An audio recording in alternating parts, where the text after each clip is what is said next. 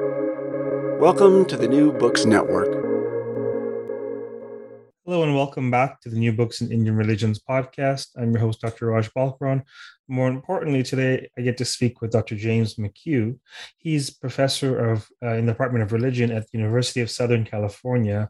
We're speaking about a brand new um, OUP publication called "An Unholy Brew: Alcohol in the in Indian History and Religions." Um, James, welcome to the podcast. Thank you. Um, good to meet you. Uh, nice to meet you as well. Uh, no, you, there must be a backstory to this book, perhaps in a pub. Who knows? But um, how how did you how did you come about researching this topic? Um, I guess there's, there's, kind of multiple backstories. I, I, mean, my other book was on perfumes and smells, so I've always been. I mean, in, in a way, I was a bit torn when I was even a teenager. I kind of was really into science, and so I was always into sort of you know potions and plants and things like that. And so that's kind of always informed most of the stuff I've done. And then when I was, uh, and then when I was doing a master's years and years ago, um, I was really very uh, fascinated by soma. You know, the sort of mystery of the kind of soma. Um, what is soma? I got really interested in that years ago, and that's a kind of intoxicating substance. And then um, when I was doing the smell book, um, there was there's this text called the Manasollasa, sort of the delight of the mind, sort of encyclopedic thing, has all you know about things kings can get up to. And uh, there's a, I'd always noticed well, there's chapters on loads of stuff in there, but there was always a chapter on uh, the king sort of staging a drinking party, and I'd had like a glance or two at it, and and um, there were clearly loads of recipes for drinks in there, and then the description of the party and the drinking snacks, which was kind of. And I'd been meaning to look at it for ages, and eventually I did. And uh, and well, it was actually really difficult to make sense of, and so I realized I started working on it, and then I was like, well, to make sense of that, I better look at something else and look at this thing and that thing, and it sort of snowballed, and I realized then I was like, oh, actually, there isn't even there isn't a book about this, so I'll write that book. It'll be kind of, you know, I mean, when you write a book, you're going to be stuck with it for quite a few years. So, so you've got to be kind of like, you know, never-endingly interested by it. So this topic seemed kind of good like that. Well, it's, I mean, it's a fascinating topic, isn't it? Um, there, um, so 30,000 foot view, right? In the history of Indian religions, alcohol in the quote unquote history of Indian religions what are some broad takeaways that we, that and perhaps even speak to something you you navigate i believe in your introduction in terms of well there might be some who think this is a rather offensive book but if they read it they wouldn't think so. Talk about that a little bit yeah, well, yeah. I mean, um, definitely don't want to sort of tell that kind of story where there was some sort of ancient golden age of sort of permissiveness. Um, absolutely, definitely wasn't like that. I mean, I guess sort of morally speaking, I mean, the sort of ins and outs of why people do and don't drink and why they think it's bad or why they think it's utterly forbidden sometimes, they're very complicated, it turns out, in fact. It's not just sort of one sort of blanket ban. Um, but I mean, generally morally speaking, I'd say it's always, uh, you know, from earliest periods, you can see there's a bit of um, um, a sort of mixed attitude, even in the Rig Veda, uh, towards drinking, where it's kind of present, but it's kind of maybe frowned on, or it's associated with people doing regrettable things. And this just develops over the centuries into, um, you know, there's some people celebrating it, enjoying it. And even those people will sort of admit it makes you do stupid things sometimes. And then there's like quite a lot of people for various reasons saying it's just utterly terrible and should never be, should never go near it. So you know, even in the sort of the, the sort of bad side of it, it's super complicated, in fact, and uh, and um, yeah, more complicated than I'd imagined. And then uh, when you kind of come to the actual sort of more positive side of drinking or the positive spin on drinking, it's just like yeah again there's just so much to say. This i mean that's what really struck me is how many different drinks there are uh, how it changes over the centuries. It's not just it's not very stable. Um, i think sometimes people tend, people tend to think sort of ancient world old world stuff just is very sort of stable but it's very changing. And uh, there's a lot of variety of drinks, and then all sorts of different contexts where it seems people drank. So big take home is it's super complicated whether you know whether you're on the on the sort of positive or the negative side. Um, so tell us. I mean, that was one of the fascinations uh, of mine as well. Um, long before I started Hindu studies, which must have been pretty close to 20 years ago, I actually um, uh, did a bunch of work in the hospitality industry so food and beverage and drink so it's it's so fascinating to to to read some of the different sorts of drinks and sort of the, it's sort of like an, an ancient uh, uh, mixology uh. mm. um, what are some of the different drinks that you've come across um, I think it's important to mention that the sort of main, well, the sort of most ancient category is this drink Sura, and in a way, Sura kind of just means, you know, it's a it's such a sort of important word. It kind of almost one of these words that almost means anything. Uh, so sometimes Sura just means sort of alcoholic drink generally, um, but like it can also mean a, a sort of smaller subsection of drinks um, made from um, grains and uh, so cereal grains. And there's lots of types of sura, uh, and it seems um, very, very ancient ones. They're made in a, one way, but like after a certain period, you know, say 2,000 years ago onwards, suras are made, and they still do this in parts of South Asia. They're made kind of in this way, in, using kind of um, you turn the starch of the grains into sugar using a mold, and, and then have a yeast as well, and probably loads of the microbes and herbs as well. I mean, they didn't think of it in terms of yeast and microbes. They just thought they were adding this sort of cake of transformative substance. Um, but that's actually the same method used in, like, say, East Asia, Southeast Asia. So it's this kind of pan Asian method. And it seems there were lots of types of sura. So you've got to think, you know, it's in the same family as things like Chinese yellow wine or sake or various Korean drinks, loads of drinks and um, but there were loads of types. There's black ones, white ones, clear ones, pale ones, uh, with different herbal mixtures. So that was a very big, complex affair, and that's the kind of most ancient type of drink. But then, you know, in South Asia, they had, you know, they were very sophisticated with sugarcane at an early period. So they had, if you think with sugarcane, you can do things with sugarcane juice or you can make some sort of jaggery type stuff. This sort of this like dark brown sugar, but sort of solids and so the flavors would be very different. So there were various sugarcane wines. Um, the, there was imported grape wine from places in the northwest and later on probably in Iran area. Um, palm toddy. Um, uh, let's think mahua. There's this, this drink mahua, which is sort of um, sort of unique South Asia as far as I know. I'm pretty sure it is and uh, this is a big, big tree that has these um, flowers full of nectar that you can ferment. And they weren't distilling at that point, I don't think, but um, you know that you know you can sort of ferment it into it. And apparently, it's got a very distinctive taste. I didn't manage to taste it. And then there's a lot of more mixed drinks that are kind of you know fruit juice plus honey plus sugar cane plus herbs. A, a lot of the drinks, in fact, are in fact they're almost all a bit of a mixture this, you know, if you kind of like, you know, people are into say natural wine or, or German beer, it'll all be very obsessed on its sort of simplicity and purity of ingredients. And for the most part, apart from grape wine, for the most part, these ancient drinks tend to not be like that. They tend to have like all sorts of stuff thrown in for sort of complexity. Um, so this idea that sort of ancient means kind of simple and pure is that's just a mistake.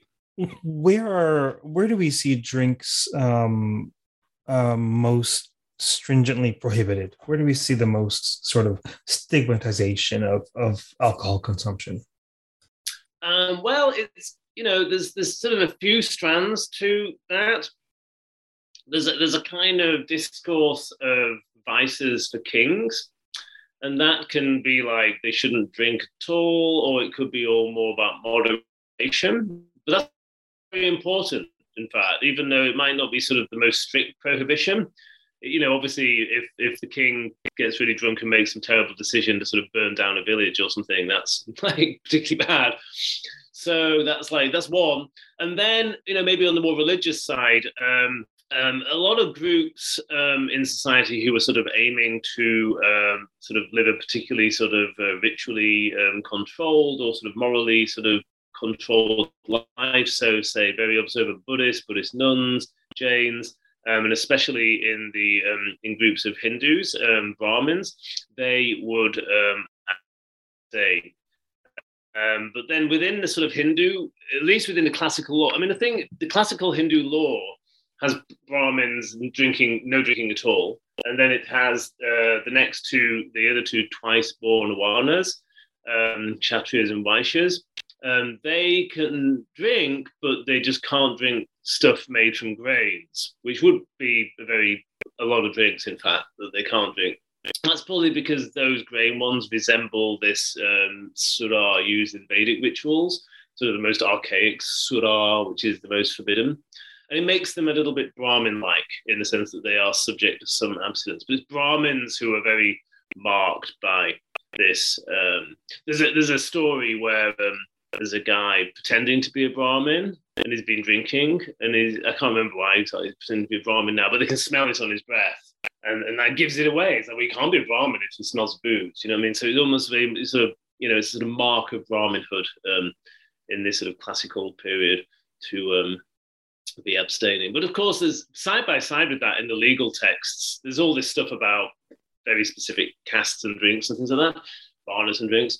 Um, there's also like you know well well known uh, sort of quotes in the legal text and beyond just about like you're just best off not drinking it makes you do stupid stuff. You know what i mean? And they're kind of applicable as a sort of blanket you know don't drink it's stupid way. So that you know so it's complicated. You know there's these blanket kind of advices but then there's these very very technical things. Um, and then obviously what people were actually doing is probably slightly more complicated and different again, and we don't really have access to that. Yeah, yeah, that's an important distinction in terms of um, then um, perhaps an idealized society or oh, yeah. or, or, sense Very of conduct in text versus who knows what people were doing. Um, so. Uh, the flip side of that, where do we see in Indian uh, religions in the history of India um, um, less prohibition or enjoyment or indulgence in drink? Yeah, um, it is sort of in a religious context. Um, well, I mean, most of the sort of enjoyment you'll see in texts that aren't going particularly down a massive sort of religious path, as it were, or where you sort of see sort of morality text or sort of thing um, on sort of Buddhist monks' conduct or something like that.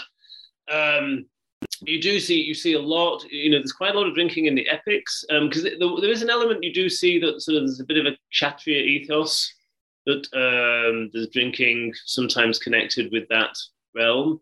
Again that's that's the realm where it could become a vice. It could become a problem. It could make people do dumb things. Um, needs to be um, you know um, controlled but not necessarily completely prohibited. So you see some of it there and then you see a lot of it in things like um, poetry, where you've got erotic scenes, descriptions of kind of country festivals and things like that. Um, and then you actually, some of our evidence actually is sort of religious. So you'll have like um, um, quite a lot of Buddhist narratives.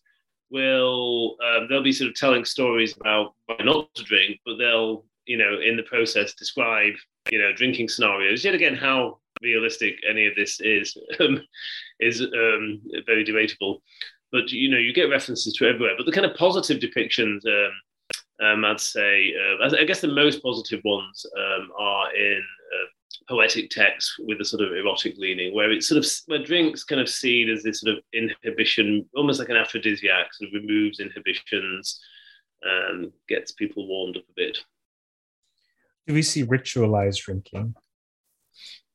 Yeah, there's um, there's quite a lot of that. Um, so there's well, there's one rather obscure Vedic sacrifice called the Sautramani, which I, I, have not got time to get into here, but it's kind of seen as exceptional because normally you wouldn't have any drink involved in a Vedic sacrifice. Um, and soma obviously is the if, if you're going to have something that kind of causes a sort of mind altered state, that would be soma. Um, in that context, but there's one where um, you're using um, you're offering, actually offering and perhaps consuming some sura, which is kind of ritually transformed into soma partly. Um, and uh, the main thing about that sacrifice, though, sort of aside from what's going on with it, is that it's seen as very sort of anomalous, you know. So um, you will have, um, say, Jain texts, um, later Jain texts, kind of pointing out the the anomalous nature that there's this one Vedic sacrifice with Sura, but then you're not meant to have Sura. So how does this all add up? So um, that's one thing, but it's it's a bit of an oddball, and like I said, it's sort of well known as a sort of anomaly. And then you get drinking in some, but by no means all, some um, what you might call tantric rituals, um, which kind of yet again hard to explain. Um, basically, a lot of these um, tantric texts that mention drinking, the the actual the actual sort of tantras themselves just sort of say to do it. They don't necessarily explain why you're doing it. Um, they do allude to various myths um, where there is a kind of divine um, origin to Sura and things. But say in the book, I focus more on um, Abhinavagupta, um, a Kashmiri sort of interpreter and sort of developer of um, certain forms of Tantra. And he connects it to a sort of non dualistic philosophy where uh, by doing something that for Brahmins would be extremely sort of illegal, sinful, transgressive. By doing that, they're sort of it's a sort of cognitive ritual where you're sort of living out the fact that actually everything is divine, and everything is the absolute in this sort of very, very kind of carefully demarcated ritual moment. Um, you know, the, this thing that's actually really forbidden in everyday life actually is really, um, uh, you know, completely sacred and uh, God, basically, sort of the absolute. And so, you know, in this very controlled situation, you kind of apprehend that by doing something, you know, supposedly bad in normal life, but uh, so, um, but there's there's other interpretations as to what is going in some tantric texts. There's, there's a lot more to be said about that. I I only sort of it's a long chapter, but I really did. Um, it is the tip of the iceberg, to be honest. So, speaking of that long chapter, talk a little bit about the structure of the book to sort of inform those who may want to dive into it. Like, how, how's the book laid out? Oh yeah, that's yeah, that was um that sort of developed sort of naturally, but uh, it's almost like how I did my research. Is because when I was say looking at legal texts, um, they get very in, especially later Hindu ones. They get very into the ins and outs. They have all these long lists of drinks, and you know, different varnas can have this and that, and that and uh, and I was like, well, why? You know, I mean, like as far as you know, so in a way, from an outsider's point of view, it's just like they're alcoholic drinks. Like, why is anyone worrying about dividing them into categories and things? And so I was like, well, to understand these legal texts, um, I've got to have a feel for what these drinks are. And so basically, uh, it all kind of came down to sort of working out what on earth these drinks were in the first place. So I start out drinks, and you know, there's, a, there's two big chapters where I, they're basically like um, it's like an encyclopedia of different types of drinks with some of the techniques of making as well. And then I talk about the um, brewing culture, what we can know about the sort of um, maybe the public because brew. It seems that a lot of the brewing went like pub drinking house type places they brewed and sold. So that chapter is about brewing and um, these kind of public houses, as it were, pubs. And then there's another chapter on more elite drinking, which will be done in private. So that's about drinking. So it's drinks, drinking, and there's some stuff on medically medically regulated drinking there as well. And then I move into then there's a second part of the book where I move into almost like reflection or sort of higher order dealing with it. So there I start with a load of mythological or epic incidents that um, uh, are sort of prominent when it comes to drink. And you need to know those because actually, once you start reading, say, I don't know, sort of um, texts on vitas or, or, say, Buddhist, you know, speeches about the evils of drink, they will allude to quite a lot of that material. So you sort of need to know that. So I do these myths and stories, and then I um, get into the legal materials, so the moral legal materials, various traditions. It's kind of um, there's a lot there. That's a very long chapter, and then the tantra, because in a way, because the tantra is sort of at least some interpretations of the tantra is sort of uh, um, messing with those legal traditions, I put that then because you can only only when you've understood all that stuff can you kind of really get a rich feel for how exactly um, some of these tantric uh, methods and interpretations are working. And then at the end, I kind of have a, little, a few comments about sort of what happened next. Um, you know, does it does it all sort of vanish? You know, what do we know about what happened next? And so I look at some much later texts on hints of survivals of these practices or these ideas. And just to be clear, this is a textual project. The evidence for this is all text, correct? Uh, mostly, I did. Um, I did in especially to understand the drinks. Um, I did um, some field work um, and um, and looked at a lot of um, stuff on comparative fermentation methods. There's a lot published on that as well. There's a huge thing. So you imagine there's like all the microbiology of it and stuff. People are really interested. It's kind of important source for stuff.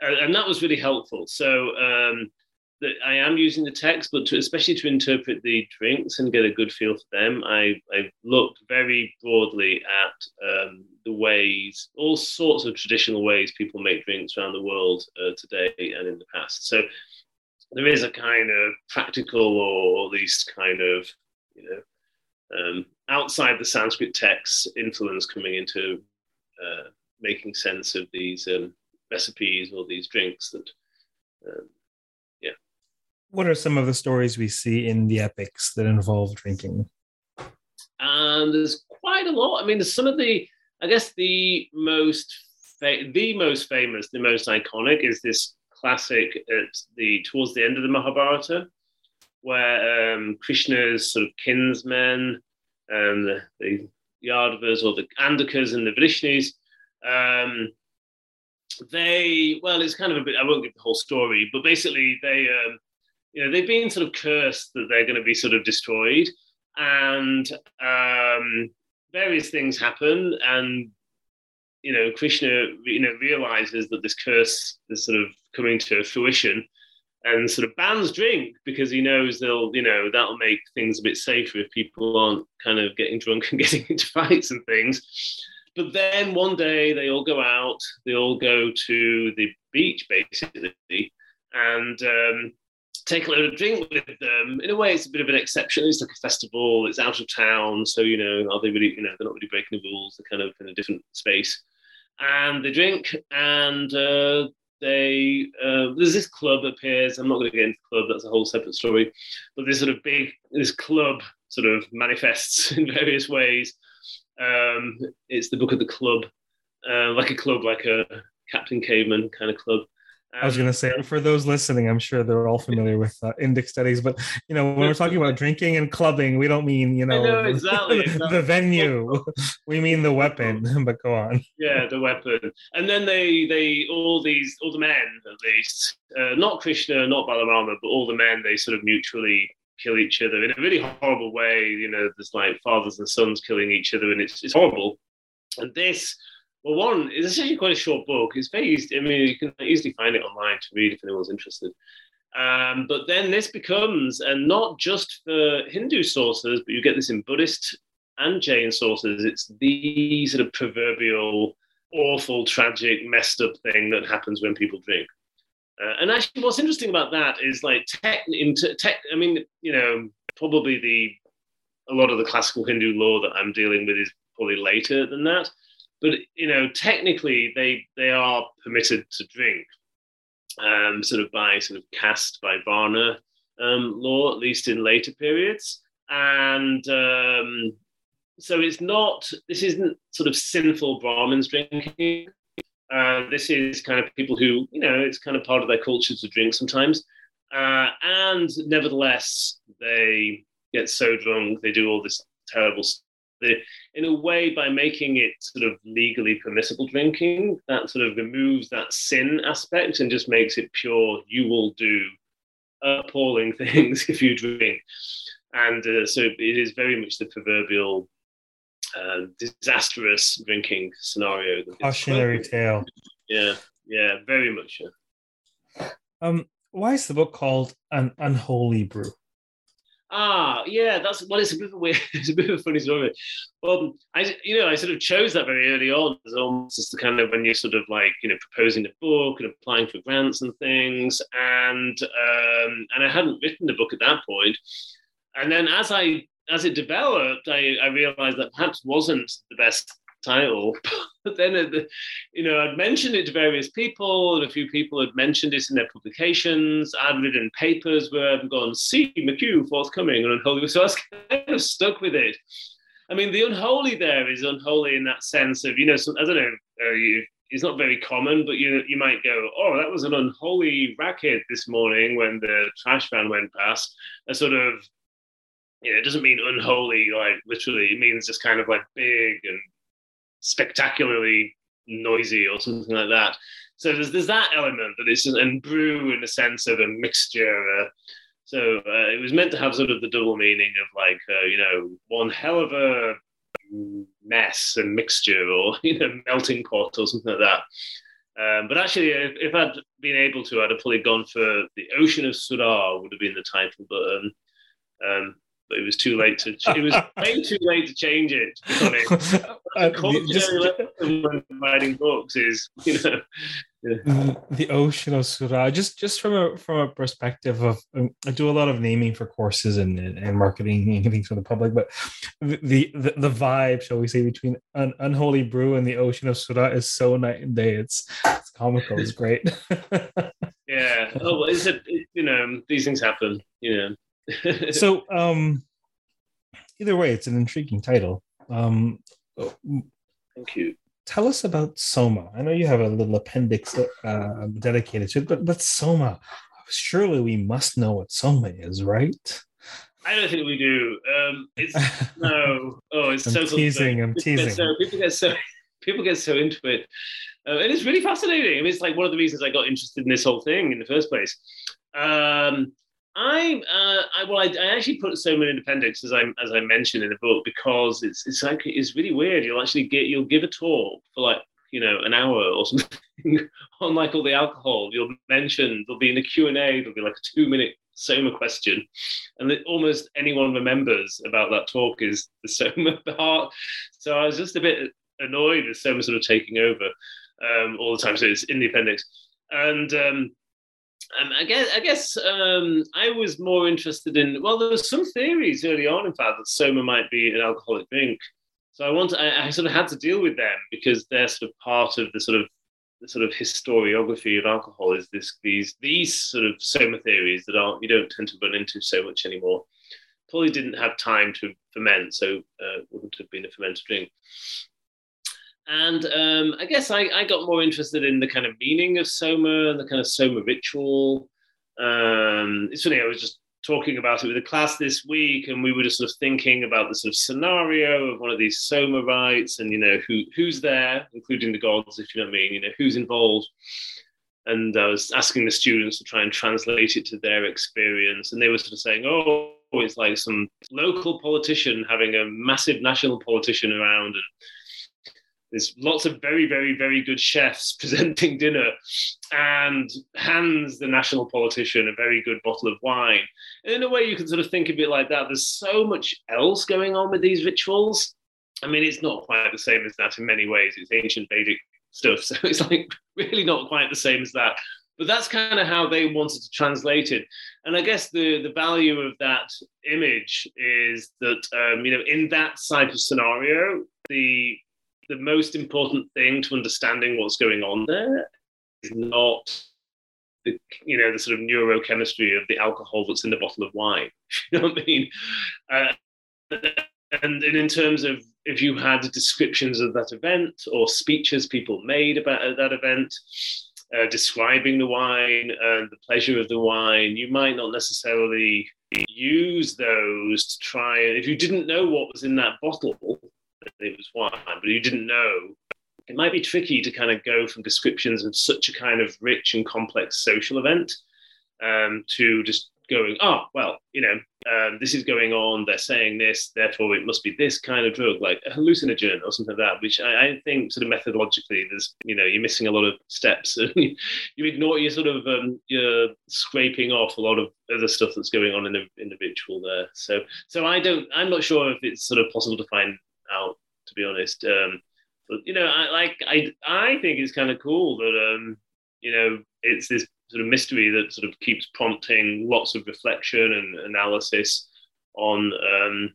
the topic. So, I mean, um, and, I never want to sort of put down a scholarship on it because it's all fascinating and it's very generative of interesting ideas. Fascinating. Was there anything else about the book that you hope we touch on? Uh, not particularly. I think we've sort of gone over most things, really. Um, yeah, um, yeah, it's pretty long, but hopefully it's pretty accessible. I tried very, I tried, I guess that's one thing I tried very hard. I worked with two separate editors to make it as sort of smooth and digestible as possible because partly I really did want, say, somebody like um, a sommelier with an interest in history of alcohol to be able to more or less follow it, or somebody who does, say, um, classics, who does sort of like, you know, ancient Greek stuff, that they'd be able to follow it. Um, so um, I've tried very hard to make it more accessible, which might maybe have simplified a few things from the um, um, sort of Indian studies side of things. But um, yeah, that's my hope is that a slightly broader audience can read it. Well, that that is also the hope of the New Books Network, accessibility exactly. for, for a broader audience. So, I'm with you. I'm with you. Um, Great. Well, thank you for appearing on the podcast today. Excellent. Thank you. And good to meet you. And um, yeah, um, good to chat. Right. See you. Yes, um, for those listening, we've been speaking with Dr. James McHugh uh, of the University of Southern California on his brand new 2021 OUP publication, An Unholy Brew Alcohol in Indian History and Religions. Until next, t- until next time, stay safe, stay sane. Um, I wanted to say um, uh, something about drinking, but I won't. Just continue contemplating uh, the, the the pros and cons of alcohol. Take care.